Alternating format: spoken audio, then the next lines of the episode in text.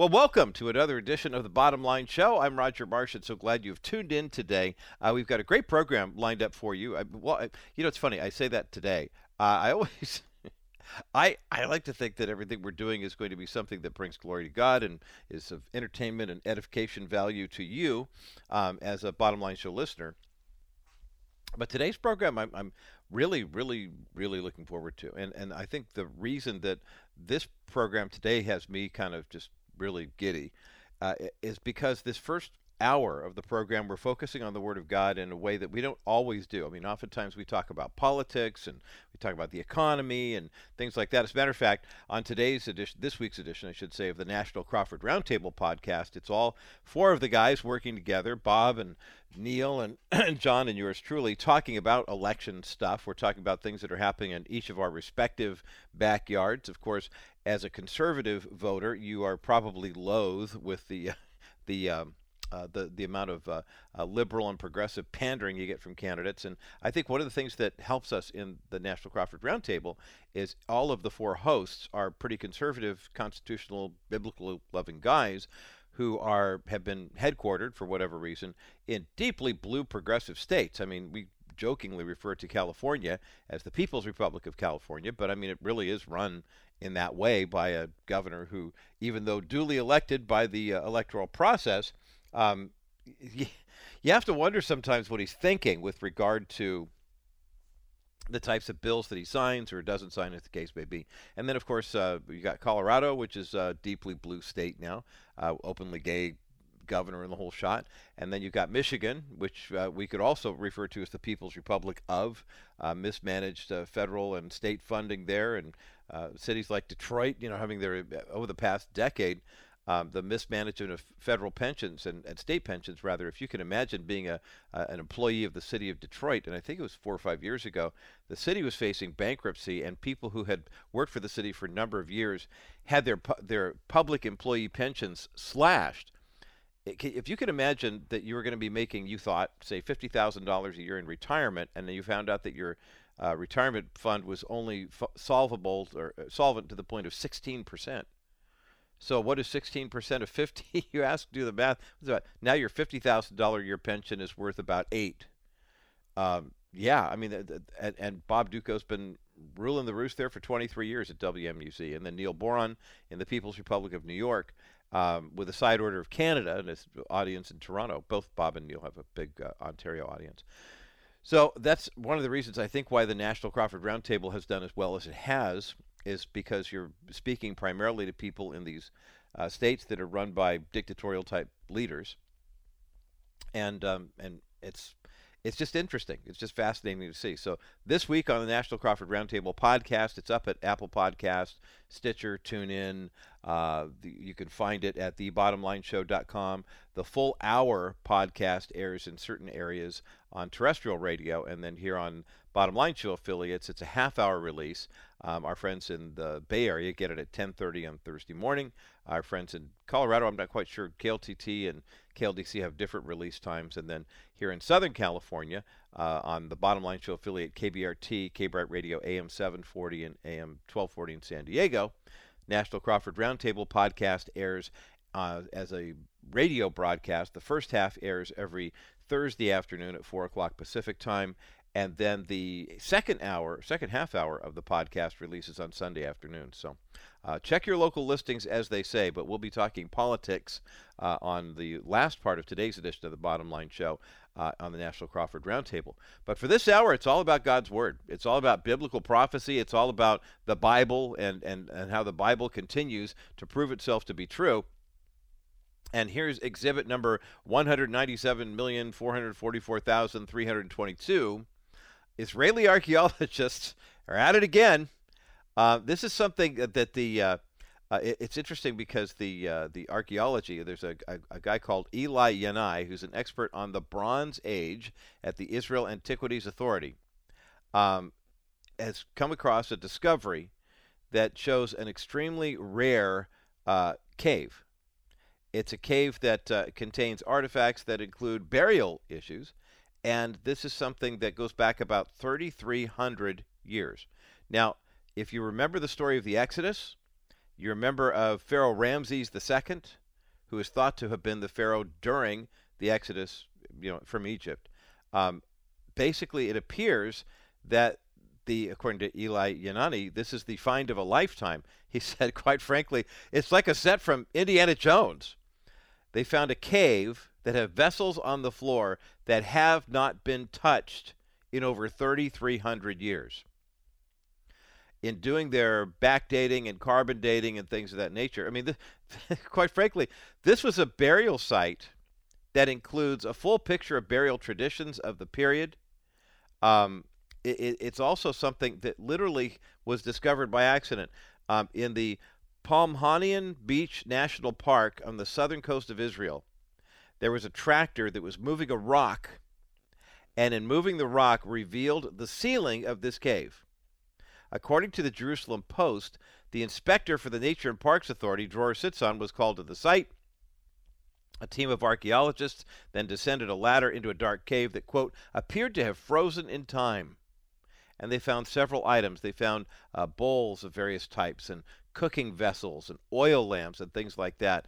That apparently, according to tradition, they said this is the kind of thing that if you were not a Christian, they if you believed in the afterlife and reincarnation and this, that, and the other thing, they used to outfit these tombs with uh, this type of apparatus that they thought would actually serve them well. I mean, if, if you needed to cook, right? Uh, they, they have you know different art features. There there were oil lamps because you. I mean, don't don't get me started on this, but these are, uh, uh, they estimate that these were uh, vessels that were made in Tyre and Sidon, maybe ports of Lebanon. Um, there were bronze arrowheads there. There were spear tips there.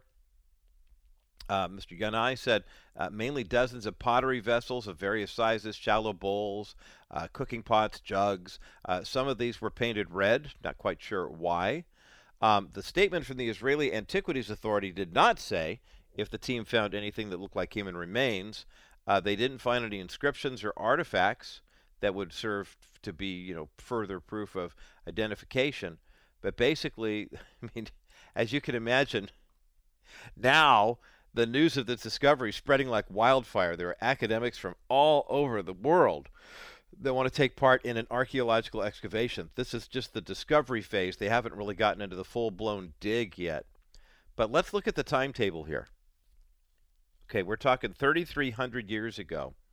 And that puts us, let's see, we're 2022. So that would put us around 1300 BC, right? I mean, if this is that old.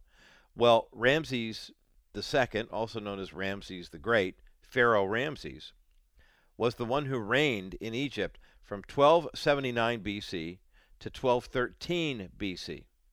This is the Pharaoh who expanded uh, ancient Egypt's uh, impression as far as into modern day Syria. Uh, that was on the northeast side, and then into Sudan, into the southern side. So it's from the era of uh, Pharaoh Ramses. It is conceivable that don't know if this is the the, the burial site of Pharaoh Ramses or not, or well, we'll have to see. I mean, again, this is just the discovery. And how cool would it be to be that construction worker? You're out there, you know, dun dun dun dun dun, dun, dun like the cartoons, and you've got the the backhoe, and you've got the skip loader all ready to go, and you're moving rocks around because they're doing work on a park. And underneath the park is this 3,300 year old ancient Egyptian burial site that could be connected to the pharaoh who was the Pharaoh in the Exodus story. Unflipping believable, but how very, very cool. And toward that end, may we point out, too, the fact that, boy, I mean, once again, God just hiding in plain sight. You know, I mean, it's it's a it's just wonderful and it's marvelous. And yet there are people who will look at our faith and they'll say, "Gosh, I'm not sure." I mean, I'm really not sure that what you're talking about is real. I'm really not sure that's verifiable. This is where the science is settled argument comes into play, and it's fascinating to me. How many times do you see a story like this, And what will the archaeologists use? What will the geologists use? What will the scientific scholars use? They'll use the same type of material that anybody else would use on any sort of excavation, on any sort of archaeological dig, to verify date, to verify authenticity. They'll use the backdating, the carbon dating. I mean, they've already gone through, and of the artifacts that they have here, they're able to place this burial site as to be somewhere around 1300 BC. Now, if Ramses, Pharaoh Ramses, did actually rule from 1279 to 1213 BC, that it, if it's you know exactly 3,300 years, it may or may not have been his. But it's typical of what you saw in that era and what you saw in that day. And for all the people, remember, brothers and sisters, there's a large group of people who believe the Exodus story is a farce. They believe it's a fairy tale. They believe it's made up. I mean, there are people who profess faith in Christ who look at scriptures and say, well, I believe in the New Testament stuff and I believe in the parts that I like. Syncretism is what our friend George Barna calls it, where you take the parts of the Bible that you like and you you, know, you, you dissuade people from reading the parts of the Bible that you don't like, and then off you go. Um, this is one of those cases where you look at biblical history and say, wow, Lord, thank you for this revelation. Thank you for this uh, this opportunity to get a peek into the Exodus story and what is around. For those of you who are not materialistic, a lot of people are trying to go minimalistic and not have as many things in their homes. I get it. I'm not a stuff person. I mean, this is one of the reasons I love being married to my wife. Is she'll sit there. You know, we were we purchased a new home a couple of years ago, and I remember going through the design center, and I was just holding out of the checkbook saying, uh, you know, and she was going, oh, we need this and this and backsplash for this and all these little details in the home. And I, there are times that I say, gosh, why, Lord, are, why do we spend so much time on all these details? And then I have to wonder, well, maybe, just maybe, there's a reason that we have these material items and the reason is because God's going to bury them after we're gone, and hundreds of years from now, somebody else is going to find them, and it's going to verify what it was like to be a believer in our time. I, you don't know. You really don't know. But I'm grateful for the men and women who do these digs, and grateful for the fact that God every now and again just kind of throws us a curveball like this that is so wonderful and so enjoyable. We'll put an article, uh, the article up for this, up at thebottomlineshow.com. So a, a story of going Bible history being proven to what about Bible prophecy? Have you ever wondered? I mean, do you get that thought that we're in the end times now? Uh, you know, we see a lot of Bible prophecy in the Old Testament and maybe a little bit in the New Testament, like in Revelation. And we have to ask the question are we in the end times? Where are we in the whole world of Bible prophecy? Well, maybe that's the best place to start. Where are we in Bible prophecy land, as it were? And uh, toward that end, I met a guy uh, a couple months ago at the National Religious Broadcasters Convention. His name is Todd Hampson, uh, H A M P S O N. Todd is a, an illustrator. He's a graphic designer, but he's also the uh, award-winning. Uh, well, his award-winning uh, animation company is called Timbuktoons. Um, he's produces a lot of content for ministry organizations, but he's also the co-host of a show called The Prophecy Pros podcast along with Jeff Kinley. Jeff's been on with us on a regular basis for quite some time. Todd has a new book out, though, that I think may be just what we need for the times that we're living in. The book is called The Chronological Guide to Bible Prophecy, an illustrated panorama from Genesis to Revelation. How much of Bible prophecy is actually being lived out right now? How much of Bible prophecy has been already fulfilled? These are a couple of the questions that Todd asks and answers in his brand new book. He's going to join me on the other side of this break to talk about it. That's coming up next as the bottom line continues. When a young mother hears her baby's heartbeat for the first time, everything changes. They know that's a baby. And when you partner with us and Preborn, you let them see the ultrasound image, and God takes care of the rest. Roger Marsh here for Preborn, our newest member of the Bottom Line Show family. Preborn is helping women by helping them see their child on the ultrasound, hear that baby's heartbeat for the first time after getting that pregnancy test, and you'd be amazed at the results. So far, for the first half of this year, more than 25,000 babies have been saved through Preborn, and 25 ultrasound machines have been placed. Now, it costs $28 to provide a free ultrasound for a woman who's facing an unplanned pregnancy and wondering what to do with the child. We tell her what option number three is in addition to option one and two. Option one, of course, you're a mom. Option two, legally, you can get abortion in some states. But option number three is adoption, and the ultrasound makes option number one or three much more palatable. Call 833 850 BABY right now. Make a $28 donation to save one life. Make a $28 a month donation to save a life each and every month. That's less than a dollar a day. 833 850 BABY, 833 850 2229, or click the preborn banner when you go to kbrtradio.com today. Bible prophecy is on the minds of a lot of people, especially as we see how crazy the world has become. But is it possible for us to kind of uh, get an idea as to what things are going to look like? Because oftentimes I know words on the page in scripture mean one thing, but having a visual image like a movie or something like that can sometimes do a better job of telling the tale. And today here on the bottom line, we have a guy who's uniquely gifted in this area. Todd Hampson is a speaker, illustrator, animation producer, and the best-selling author of the Non-Prophets Guide book series. He is also the co-host of the Prophecy Pros podcast along with Jeff Kinley and he's the author of a brand new book called The Chronological Guide to Bible Prophecy, an illustrated panorama from Genesis to Revelation. It is just now out, and we're happy to have a link for that book up at thebottomlineshow.com. Todd Hampson, welcome to the Bottom Line Show.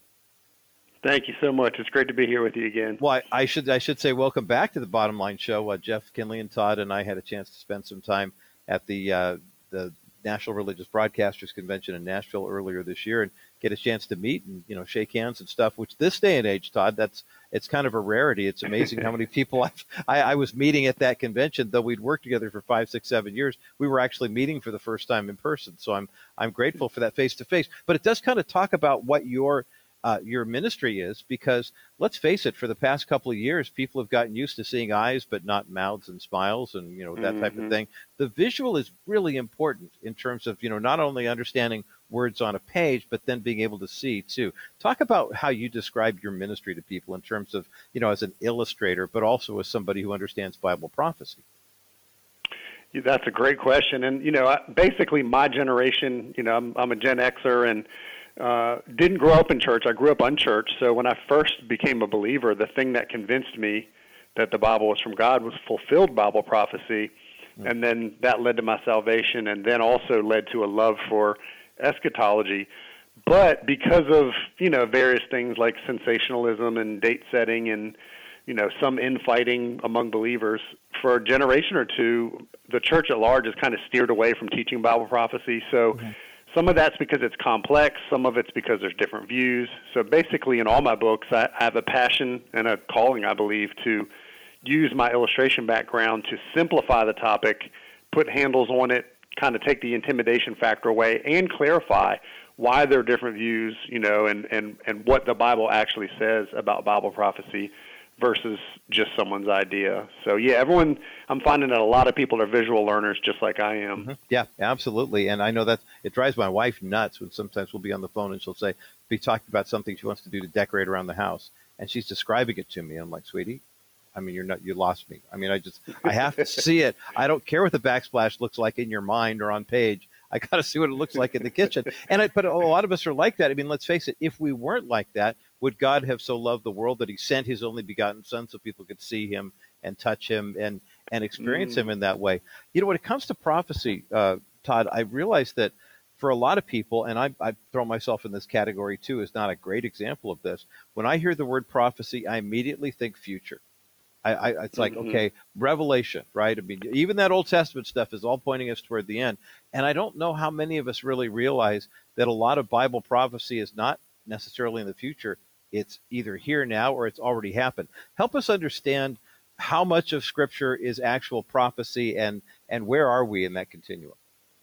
Yeah, that's a fantastic question. Yeah, basically, over a quarter of the Bible is Bible prophecy, hmm. and about 80 percent or so of that has already been fulfilled, and only twenty percent is yet future. But of course, those future prophecies are of some amazing things, like the return of Christ and the millennial kingdom, and all these amazing things. So God gave us a pretty big down payment with 80% fulfilled and a, and a yeah. 100% track record that the, the the yet future prophecies will also be fulfilled literally. He's a promise keeper, and he's proven that he does what he says and says what he means. So we can take that to heart. And the other thing I wanted to show in the book was that prophecy isn't just relegated to Revelation and then you know a couple passages in the major prophets, but literally in this book I go through each book of the Bible, every single book of the Bible except for one in the Old Testament, a small book, and two single chapter books in the New Testament contain Bible prophecy. And it's all connected to major themes, major theology, major plot points that move the narrative forward, and it all points to Jesus Christ. Todd Hampson is my guest today here on the bottom line. He's the author of the brand new book called The Chronological Guide to Bible Prophecy, an illustrated panorama from Genesis to Revelation. We've got a link for the book up at thebottomlineshow.com. And uh, you might be frustrated if you were just looking at nothing but pictures. Uh, you know, in this book. But I mean, when you talk about the fact that this is an illustrated panorama, uh, and, and I, I, can hear all the guys in the audience going, "Dang it, I was looking for a good picture book." But but this this is the this is the best kind though, because yes, you do talk about you know prophecy, and you're talking prophecy going back to Genesis. I mean, for crying out loud. But I, one of the mm-hmm. chapters I really enjoyed, uh, you call it waxing prophetically poetic. Talk about what you mean by that. yeah, a lot of people don't realize Psalms and the other books of of literature or poetry, Ecclesiastes and stuff like that. Ha, ha, Proverbs has prophecy in it. Psalms, in particular, there's some major themes in the book of Psalms about the future millennial kingdom, about the the future descendant of David ruling from Jerusalem. So, um, obviously, I'm a I'm a I believe in a literal future kingdom age, which is weird to think about, but it's thoroughly biblical and I catalog those themes as you go through the books, particularly there in, with that thematic uh, element in the Book of Psalms. There, hmm. I love that. I mean, because uh, oftentimes we will. I mean, it seems like our culture has no problem watching Stranger Things or you know, some one of those dystopian type of things that say, "Ooh, this is prophecy for the future," and it's kind of entertaining, mm-hmm. but they're kind of expecting it to happen. But then when it comes to our faith, we'll read the Psalms, the Proverbs. We'll read Daniel, we'll read Ezekiel, and sit there and go, "Wow, that's really wild." I wonder if that's ever going to happen. You know, and I think, well, wait a minute. What what the first scenario I just described is the construction of a Hollywood filmmaker. The second one is the holy inspired Word of God. Why would we mm. not be taking a look at that? And there's another part of the book too that you address, and I'm very grateful that you do. Um, a lot of people are coming to terms with the fact that when we think of prophecy in the Old Testament, it's Isaiah, it's Jeremiah, it's Ezekiel, it's Daniel. We don't think about Habakkuk. We don't think about Haggai. We don't think about you know the the, the, the smaller books or what, what are called the minor prophets. Uh, talk about why your book. It's important to understand that, but your book, The Chronological Guide to Bible Prophecy, takes a look at that part in particular. It says, "Hey, let's pay attention. These prophets aren't necessarily so minor as they're referred to." Yeah, that's a that's a great point. They're they're referred to. They're called the minor prophets mainly just because of the size of the book, not the the power of the content. And actually, the minor prophets, in some ways, you know, they're condensed, so they're heavy hitters. They have a ton of Bible prophecy in them, a lot of future prophecy. Uh, if anyone's ever read like the Left Behind series or some of these other books, and they bump into you know certain events that are in there, they're like, well, where did that come from? A lot of those come from the minor prophets. You know, where mm. Jesus' feet are going to touch down when he returns, what's going to happen in the Battle of Armageddon, kind of what the process is. A lot of these key things that kind of fill in the blanks. You know, in a lot of thematic things in Scripture, for salvation, for example, you can pick one verse, John three sixteen, and you understand the basics of salvation. But Bible prophecy is a little bit different. It's kind of like putting together a puzzle. So that's mm. one reason people shy away from it. But when you start putting those puzzle pieces together, and you see, particularly in the in the minor prophets, how many heavy hitting prophetic details about the future are in them, that it, it becomes really compelling, eye opening, and encouraging. Yeah, and I, am and, and the, all three of those in no particular order are the one of the many reasons why we in the contemporary church should be taking a look at Bible prophecy. And I can't think of a better resource right now than Todd Hampson's new book called The Chronological Guide to Bible prophecy. This is an illustrated panorama from Genesis to Revelation. All 66 books feature God's Word. Of course, we see the salvation story played out in the Old Testament as well as in the New. But the prophetic writings and the prophetic visions that we see uh, from the Old Testament as well also show up in parts of the New Testament and not just John on, in exile on Patmos. We're going to take a quick break. The book is just now out and it's up at thebottomlineshow.com. We'll take a quick break, and when we come back, we're going to talk about some of those New Testament areas that we might have been reading and reading and studying and studying for years and not seeing Bible prophecy literally spelled out right before our eyes. More of my conversation with author, illustrator, and apologist Todd Hampson in just a moment. As the bottom line continues. Clients love her. Insurance companies fear her. No other personal injury attorney knows the inner workings of insurance companies like Stephanie Cover of Cover Law. In a cutthroat industry where most attorneys don't even last five years, Stephanie Cover spent 20 years defending insurance companies, never compromising her integrity despite constant external pressure. During those 20 years, Stephanie Cover gained invaluable insight into the tricks of the trade.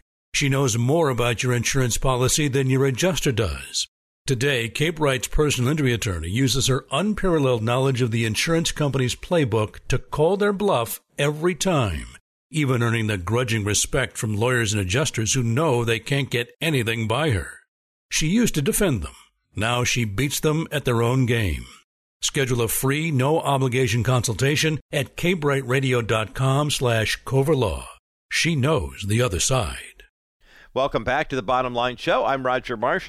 Todd Hampson is my guest today here on the program. His brand new book, it just came out on Tuesday, is called The Chronological Guide to Bible Prophecy. It's an illustrated panorama from Genesis to Revelation.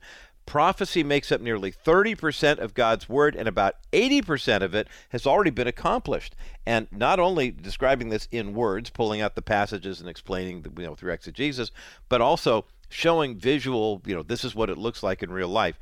Uh, this is a great book, and I, I, highly recommend it. We do have a copy to give away right now 800 227 5278. 800 227 5278. 800 227 5278 is the number to get you through to the bottom line. We only have uh, one of these books to give away, so I want to get you in on the drawing for this copy. Um, 800 227 5278. 800 227 5278.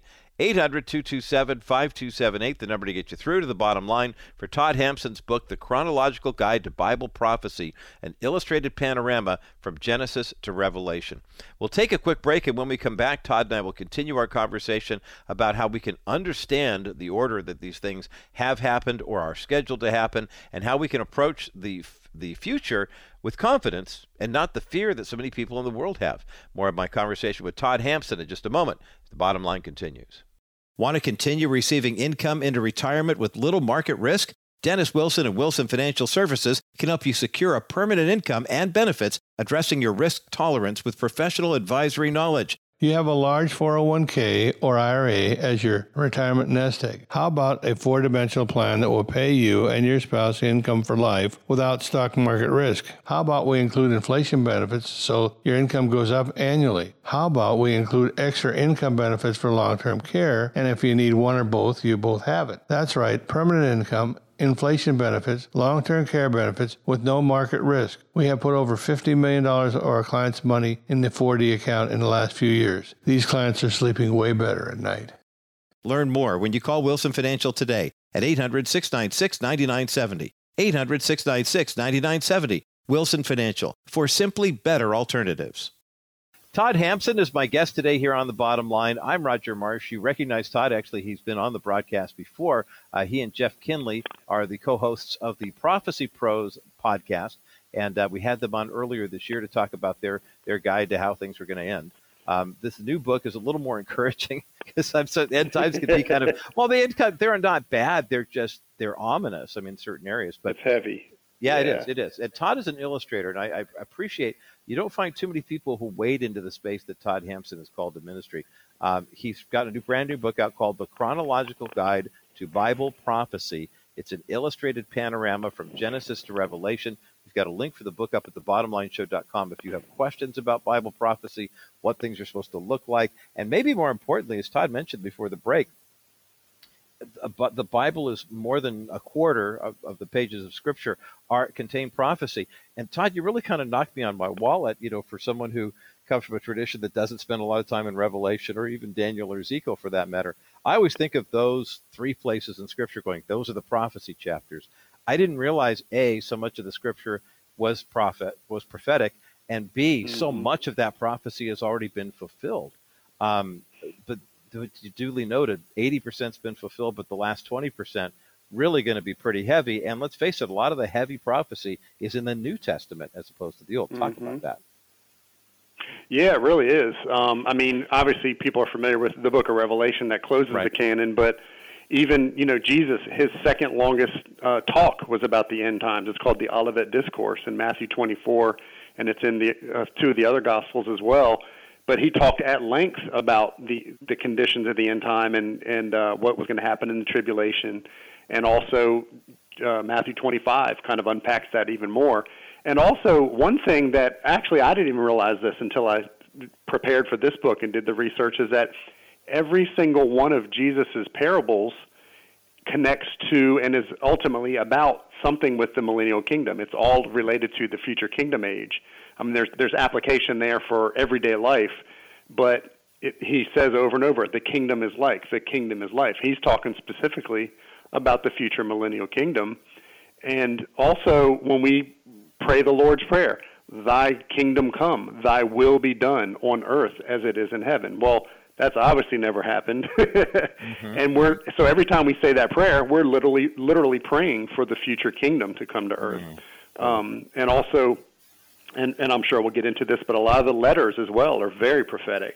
Yeah, yeah. Let's let's talk about that. I mean, because oftentimes I, I think of as a pastor, I think of Paul's, you know, the Pauline epistles are in particular are kind of well, this is the New Testament church. This is how we're supposed to live, and you know, whether it's the uh, Ephesian church or Corinthians or whatever it is, they they had some correction points, this, that, and the other thing. But it really is more of a practical and a how-to thing. Help us, Uh, give us a couple of examples, Todd Hampson, if you would, of some places where Paul isn't necessarily correcting a bad behavior, but rather preaching a, a prophetic word that we should be heeding. Mm-hmm. Yeah, his the most eschatological or or the most focused on end times uh, epistles are First and Second Thessalonians, and they were among the earliest that Paul wrote. And he was he wrote them because the church that he had planted, they were getting false reports because of the persecution that was going on. That they were already in the tribulation period. Mm. So he's literally writing both of those to kind of correct that era uh, that error. And First Thessalonians, uh, in particular, the the end of each chapter ends with a prophecy about the return of Christ. Uh, Second Thessalonians as well talks about the the Antichrist and what has to happen before he comes. And of course, we find in those books information about the the rapture. So they're heavily prophetic. Uh, First Thessalonians is 19% prophecy, and Second Thessalonians is about 36% prophecy, mm. uh, just as an example. So they're very prophetic, uh, and we find that throughout. There are some pastoral letters he wrote that don't have much prophecy, but even those have some prophecy in them as well. You know, as we're talking about this brand new book, the chronological guide to biblical prophecy and illustrated panorama from Genesis to Revelation. We've got a link for the book up at thebottomlineshow.com. Todd Hampson apologist and illustrator, is my guest today here on the program talking about this book.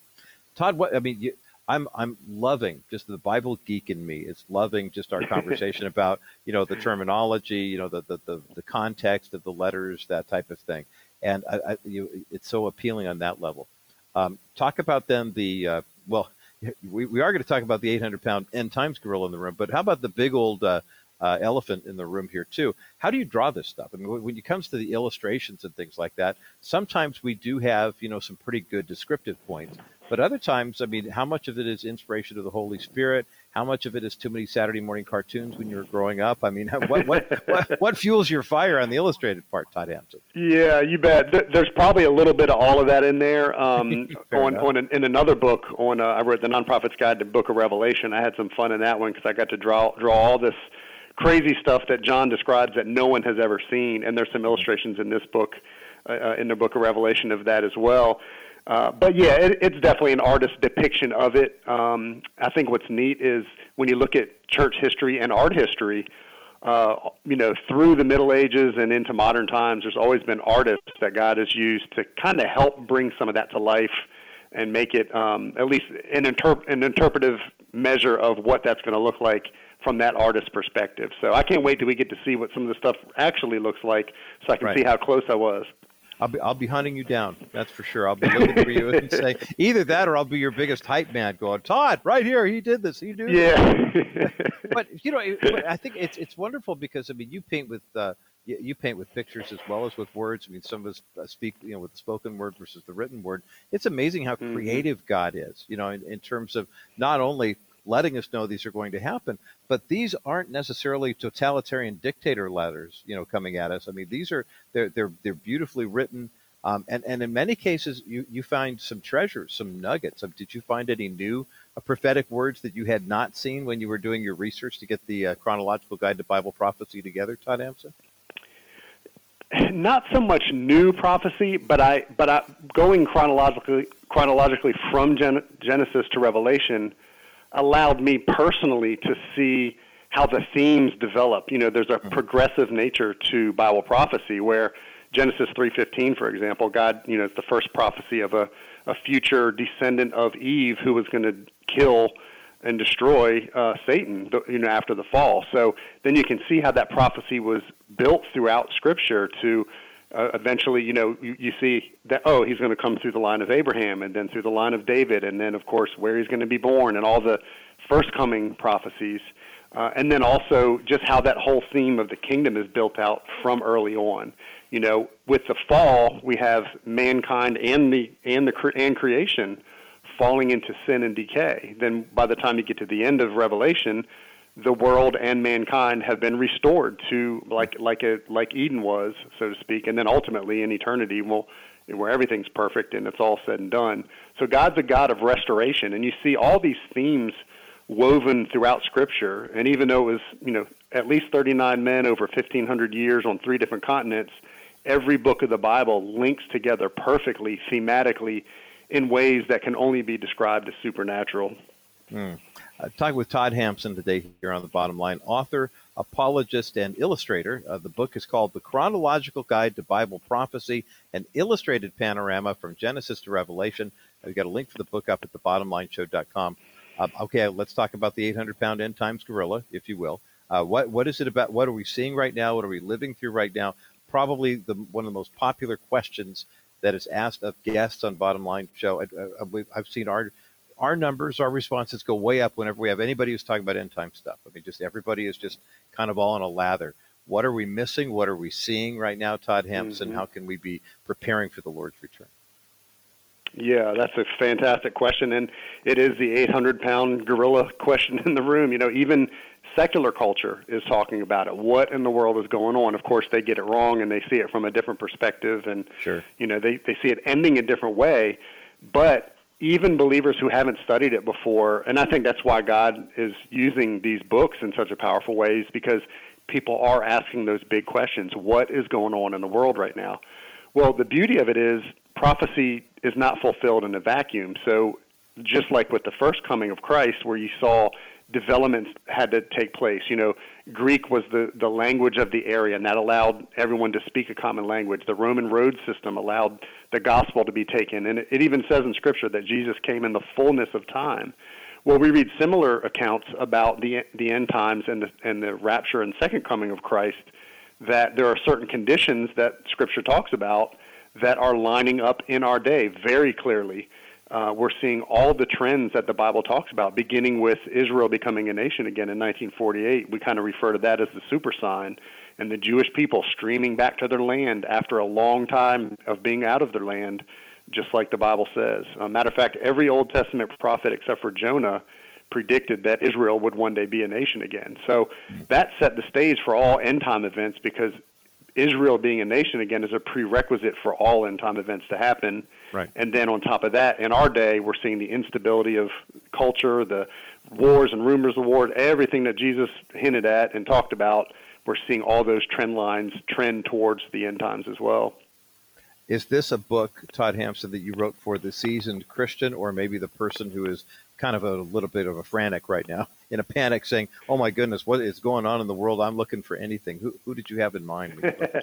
Honestly, both, and and hmm. in many cases, it's one and the same. I have a lot of Christian friends, and I've talked to a lot of Christians who uh, study the Bible but have steered away from Bible prophecy, and because of that, they and others who are not even Christians are often afraid because of everything that's going on. But I always say that prophecy, properly understood and properly studied, should give us clarity and hope, not fear and and you know a, a sense of uh, doom. You know, so we know that the Lord is coming soon. We don't know when, but we we just like the first century Christians, we keep working and living for the Lord, expecting Him to return, and we just trust Him with it. But the difference in our day as I mentioned, is that Israel is a nation again, and all these other specific end time trend lines are developing. It's almost like the stage is being set. The curtain hadn't been pulled mm-hmm. up yet, mm-hmm. but we're very clearly seeing the stage being set for the end time drama.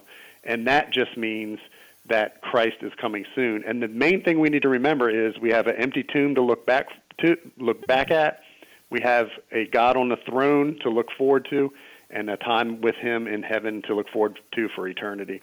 Amen. Amen. Well, what a wonderful way to conclude this conversation. It's a powerful book, and I highly recommend it.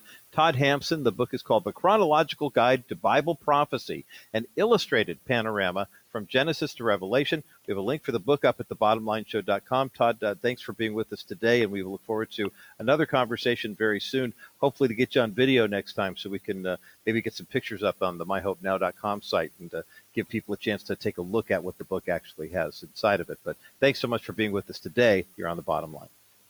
You bet. It's my pleasure. Thank you so much. What a great conversation. Nice guy, too. Todd Hampson has been my guest for the past half hour here on the Bottom Line Show. His brand new book, The Chronological Guide to Bible Prophecy and Illustrated Panorama from Genesis to Revelation, is up at thebottomlineshow.com. We have one copy of this book to give away. Great resource to have, especially if you have kids or grandkids in your home. Uh, I'm sure they would appreciate getting this as not only a gift or just having some time. Uh, you know, grandma and grandpa, we're all looking for books to read with our grandkids. 800 227 5278. 800 227 5278.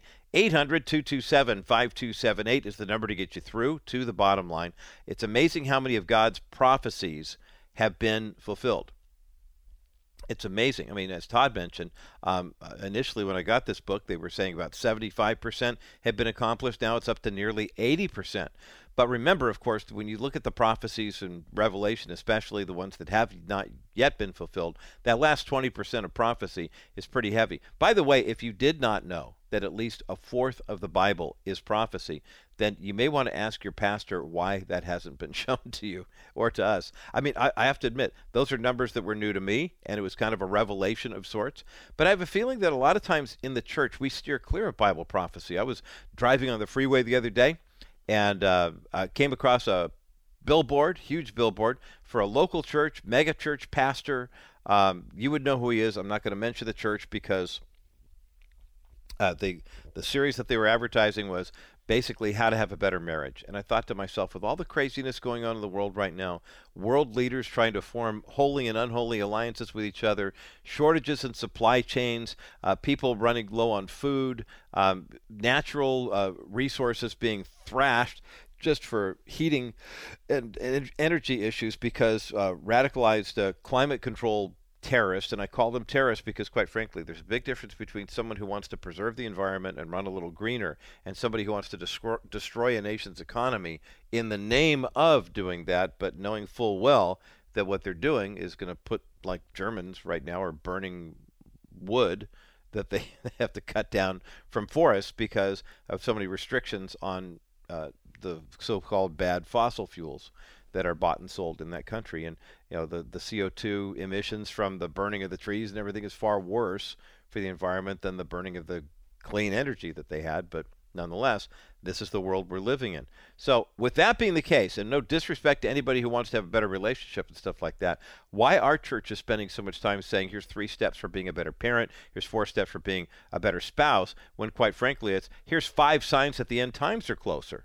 You know, I mean, not that we're trying to predict the day and the hour, but I mean, come on, people. Let's face it. God gave us a roadmap. Yeah, we know we win the war because of what Jesus did on the cross. But what about the individual battles that are coming up? We can behold the signs of the times. And in the same way that the uh, Israeli Antiquities Authority found that uh, con- confirmation of biblical history and discovering that old tomb, um, we uh, in the body of Christ here today can take a look at Bible prophecy that's unfolding before our eyes and go ahead and uh, and, and and cling to God's promises there too. So, Todd Hampson's book, The Chronological Guide to Bible Prophecy, an illustrated panorama from Genesis to Revelation. Book is up at thebottomlineshow.com. We're giving away a copy right now. 800 227 5278.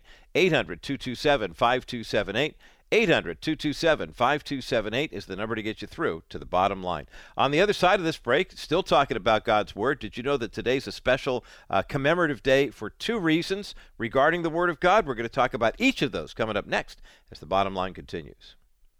Newport Bay Mortgage will steer you in the right direction toward the truth about reverse mortgages. Owner Cliff enjoys educating every client and wants to debunk the misconceptions you may have heard you'll see that an FHA approved reverse mortgage gives you financial freedom.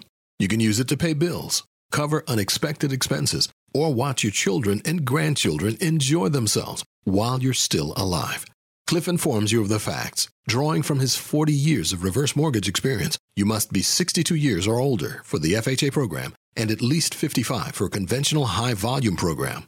It doesn't affect any credit score points and can even be refinanced after one year. When considering ways to enjoy your liquidity in, before, or for retirement, you need Newport Bay Mortgage. Contact Cliff today. Visit kbrtradio.com slash reverse. That's kbrtradio.com slash reverse or 714-741-8080. NMLS 332959. Newport Bay Mortgage, an equal opportunity housing lender. Welcome back to the Bottom Line Show. I'm Roger Marsh, still taking your calls for Todd Hampson's outstanding book, The Chronological Guide to Bible Prophecy, an illustrated panorama from Genesis to Revelation. 800 227 5278. 800 227 5278. 800 227 5278. That's the number to get you through to the bottom line. You know, today is a special day for a couple of different reasons. Uh, the first of which has to do with the uh, uh, what's going on in uh, the world right now as it pertains to our kids. Uh, today is October the 6th, obviously. This is a, a day that we are commemorating um, something called Bring Your Bible to School Day. This is a brainchild from Jim Daly and Focus on the Family. Uh, back on October the 6th, uh, 2014, they launched the first Bring Your Bible to School event. And the idea was just encouraging kids who are Christians to bring your Bible to school uh, Emerson Collins is the uh, spokesperson and project manager, uh, says it's crucial that students today understand the importance of God's Word as not only one of the most historically influential books of all time, but that it is the words of life that give us a window into the heart of our Creator. Perhaps now more than ever, the truth of Scripture and the gospel must be proclaimed. Now, that first year in 2014, about 8,000 students nationwide uh, signed up on Focus on the Family's website, let everyone know they were going to be a part of it.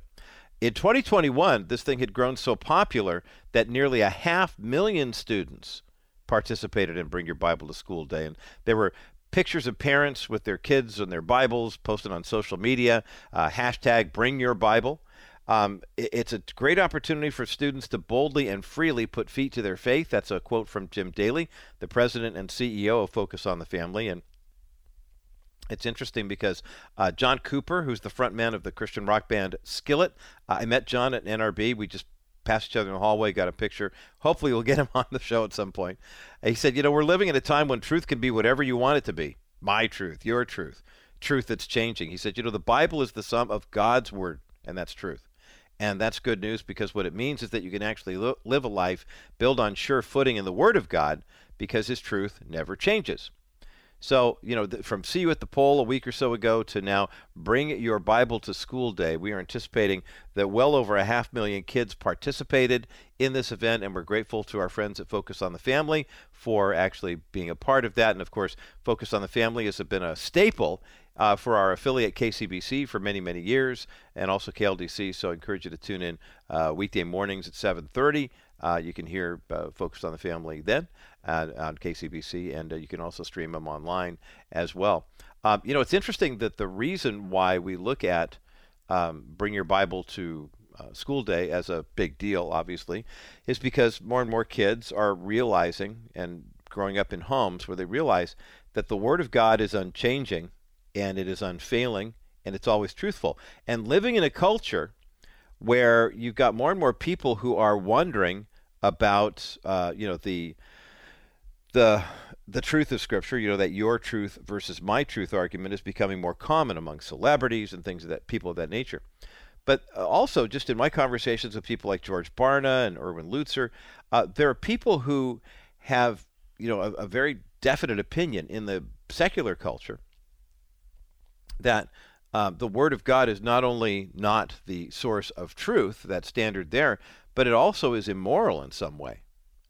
And I'd love to, uh, we're going to take a moment here on the other side of this break and take a look at why that argument, though it seems like it's kind of new age and fresh and whatever, isn't really all that new.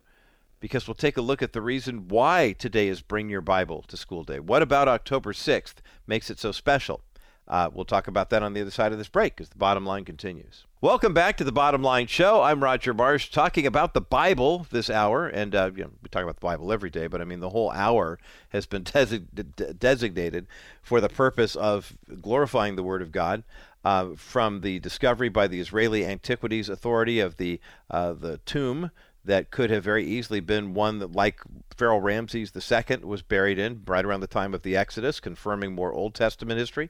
And Todd Hampson, the author of the book The Chronological Guide to Bible Prophecy, an illustrated panorama from Genesis to Revelation, revealing to us through word and picture how 80% of Bible prophecy has been fulfilled, and the scriptures are nearly one third Bible prophecy, you know, in, in terms of what God is going to do. So we have a roadmap.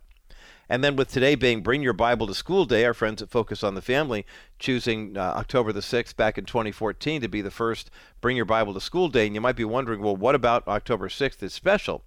Well, today is the day that a guy who was born in Melksham Court in uh, Gloucestershire, England, uh, back in 1494, uh, this is the day that this man uh, was laid to rest. Uh, his name is William Tyndale.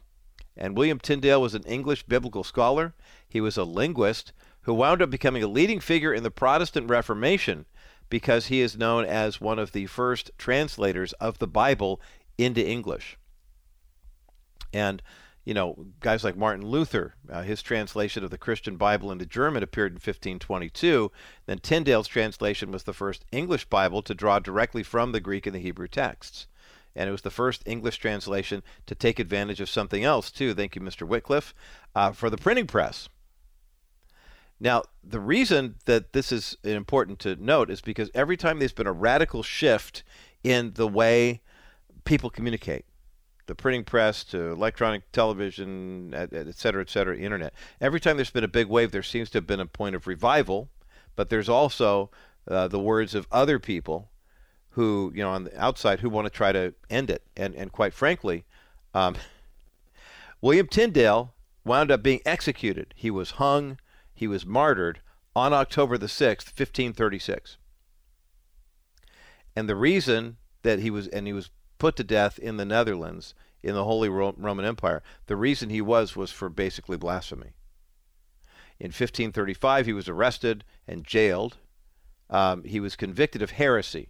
He was executed by strangulation. After he was strangled, his body was burnt at the stake. About 40 plus years after he was uh, executed, I believe I, I, read that his body was exhumed, his, his bones were, and they burned him again. They really didn't want him. But remember, his final words were that his prayer right before he was executed was he prayed that God would open the eyes and heart and ears of King James, that he would see the vision for having the Bible printed in English. And three years later, the King James version of the Bible uh, became commonplace. As a matter of fact, uh, it, it, basically uh, by, was authorized by the Church of England uh, shortly thereafter. And in 1611, the King James Version of the Bible eventually became kind of the gold standard, though there were two other translations before that. William Tyndale was willing to give his life simply to translate the Word of God into English there's a need for us as Christians to translate the Word of God into wokeness, into uh, secular humanity right now that does not believe that the Bible is true, that does not believe that the Bible is a standard for morality. And we can argue with people and say, you're wrong because what was it, the old expression in the 70s? God said it, I believe it, that settles it. But remember that God so loved the world that he did what? His plan of rescue and redemption for us was to send Jesus Christ in the form of a man walking like us, talking like us, eating like us, sleeping like us, fellowshipping with other people. So that the good news of the gospel, that our sins are forgiven, paid in full, and we don't have to live in that curse anymore, would be the gold standard for us as Christians. And that gift is available to anyone who would believe that what Jesus did on the cross, he did for them. And that's the bottom line. For our KCBC crowd, uh, enjoy the rest of your day as Rabbi Schneider and Discovering the Jewish Jesus comes your way next. For those who remain on the network, it's time for this week's edition of the National Crawford Roundtable podcast. On the other side of this break, as the bottom line continues.